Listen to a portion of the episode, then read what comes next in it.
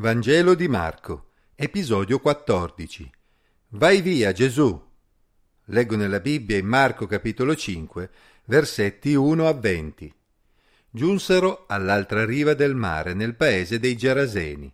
Appena Gesù fu smontato dalla barca, gli venne subito incontro dai sepolcri un uomo posseduto da uno spirito immondo, il quale aveva nei sepolcri la sua dimora Nessuno poteva più tenerlo legato, neppure con una catena, poiché spesso era stato legato con ceppi e con catene, ma le catene erano state da lui rotte e i ceppi spezzati, e nessuno aveva la forza di domarlo.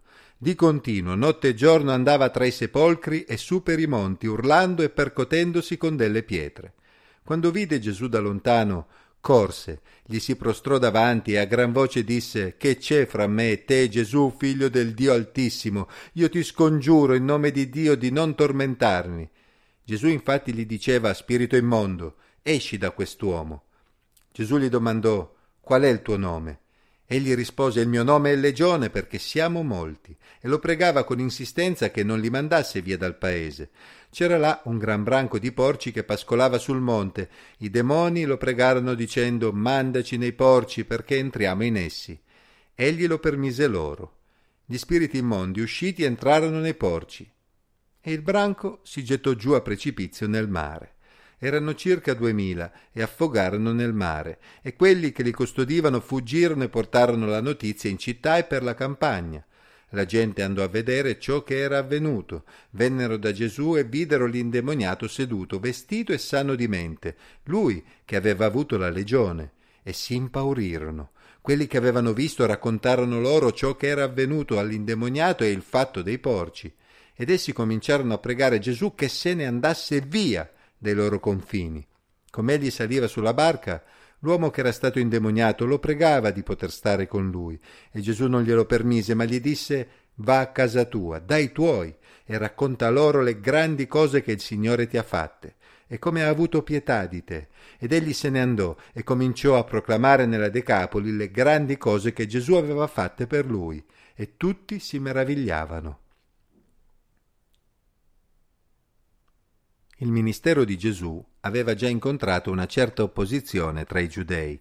Come sarebbero andate le cose in una regione in cui invece prevaleva una popolazione pagana? Lo scopriamo in questo brano. Infatti Gesù si trovava nel paese dei Geraseni, nella regione della Lecapoli. La Decapoli era infatti un insieme di dieci città ad est del Giordano, fondate durante il periodo ellenistico, collocate presso la frontiera orientale dell'impero romano, fra le attuali Giordania, Siria ed Israele. Tali città erano state fondate da colonizzatori greci che si erano mescolati alla popolazione semita ed erano diventate nel tempo centri per la diffusione della cultura greco-romana in quelle zone. Che la religione ebraica non prevalesse in quella zona è confermato anche dall'allevamento di porci, animali che gli ebrei non allevavano, perché erano considerati impuri e quindi non commestibili per la legge che Dio aveva dato loro attraverso Mosè. Leggendo questo brano si rimane colpiti dalla quantità di demoni che abitavano in quel povero uomo e dalla triste condizione in cui egli viveva. Il nome legione, con i quali i demoni presenti nell'uomo si identificano, derivava dalla legione romana, l'unità militare di base dell'esercito romano formata da alcune migliaia di elementi. Come già era accaduto in altre occasioni, i demoni riconobbero Gesù, riferendosi a lui come il figlio del Dio Altissimo. Essi sapevano che egli aveva il potere di cacciarli.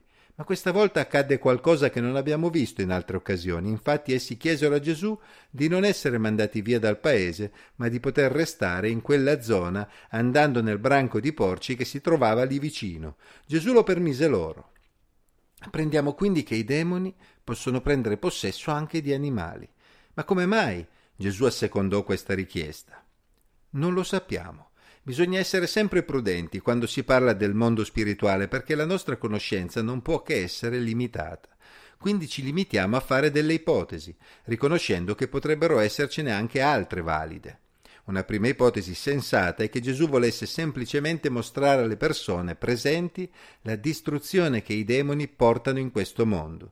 Gesù avrebbe quindi permesso che quei poveri animali perdessero la vita pur di salvare quell'uomo dalla sua condizione terribile. Guardando l'uomo guarito e il risultato distruttivo dei demoni nel branco di porci, le persone avrebbero dovuto riflettere sulla necessità di abbandonare l'idolatria, dietro la quale ci sono appunto dei demoni, per avere una relazione con l'unico vero Dio. Una seconda ipotesi è che Gesù non abbia realmente assecondato i demoni. Se ci pensiamo bene, infatti Gesù permise ai demoni di andare nei porci, ma poi lasciò che i porci finissero in mare e morissero, lasciando comunque i demoni senza un corpo da abitare e quindi costretti ad abbandonare comunque il paese. Gesù quindi affermò ancora una volta la sua potenza sul mondo delle tenebre, dimostrando che i demoni non avevano alcuna possibilità di trattare con lui. Comunque, al di là delle motivazioni che spinsero Gesù ad agire in quel modo, possiamo osservare quali furono i risultati di quell'azione. Nel vedere il proprio concittadino seduto, vestito e sano di mente, gli abitanti del paese si impaurirono. Paura. Può sembrare una reazione strana, ma se ci pensiamo bene, ha assolutamente senso. Infatti in genere abbiamo paura proprio di ciò che non conosciamo, vero? Gli abitanti del paese avevano imparato, anche senza saperlo, a convivere con la presenza demoniaca e con tutte le problematiche che questa generava. Ma vedendo quell'uomo perfettamente guarito e sano di mente, essi si trovarono di fronte a qualcosa di sconosciuto. Chi era quel giudeo? Per quale potenza sconosciuta l'indemoniato fu guarito? Perché quei porci si gettarono in mare? Era Gesù il responsabile di tutto ciò? Essi non potevano accusare direttamente Gesù del danno economico che avevano patito, perché in effetti non avevano modo di dimostrare che fosse lui il responsabile della morte di tutti quegli animali. Probabilmente non avevano neppure capito il senso della conversazione tra Gesù e quell'uomo. Ma proprio perché si trovarono di fronte a qualcosa di inspiegabile, ebbero paura. Essi avrebbero potuto chiedere spiegazioni, avrebbero potuto cercare di capire, ma di fronte all'inspiegabile preferirono mettere la testa sotto la sabbia e invitare Gesù ad andarsene via. Invece di gioire per la guarigione del loro concittadino, essi si concentrarono sulla perdita economica, sul danno che avevano subito. Questa reazione era prevedibile, considerando anche come erano andate le cose in Galilea, dove Gesù aveva incontrato tanto disprezzo da parte di quelli della sua stessa casa. Dal brano apprendiamo che tuttavia Gesù, nella sua grazia, non li lasciò senza una testimonianza in mezzo a loro. Egli avrebbe potuto assecondare quell'uomo e portarlo con sé, invece lo invitò a rimanere lì per raccontare ai suoi amici e parenti ciò che gli era accaduto, così quell'uomo, di cui non conosciamo neanche il nome, divenne il primo missionario inviato da Gesù nella Decapoli, dove egli raccontava con entusiasmo ciò che Gesù aveva fatto per lui. Molto probabilmente la testimonianza di quell'uomo contribuì a preparare molte persone di quella regione alla futura predicazione da parte dei discepoli di Gesù dopo la sua risurrezione, secondo quanto descritto nel libro degli Atti. Questa storia non dovrebbe sorprenderci. Purtroppo anche oggi le persone non hanno nessun problema a convivere con le tenebre, purché gli affari vadano bene e la vita sia comoda. Perciò la libertà che Gesù può portare interessa ben poco. Da parte nostra, come quell'uomo che Gesù aveva liberato, continuiamo a parlare delle grandi cose che Dio ha fatto per noi, nella speranza che qualcuno ascolti il richiamo della luce e ritorni ad avere un rapporto con il proprio Creatore. Chi preferisce le tenebre alla luce, chi idealmente allontana Gesù dai propri confini, chi dice vai via Gesù, non mi interessa ciò che hai da dirmi non riderà per sempre. Verrà infatti il tempo in cui aver rifiutato il regno di Dio e la liberazione dalle forze delle tenebre costerà molto caro.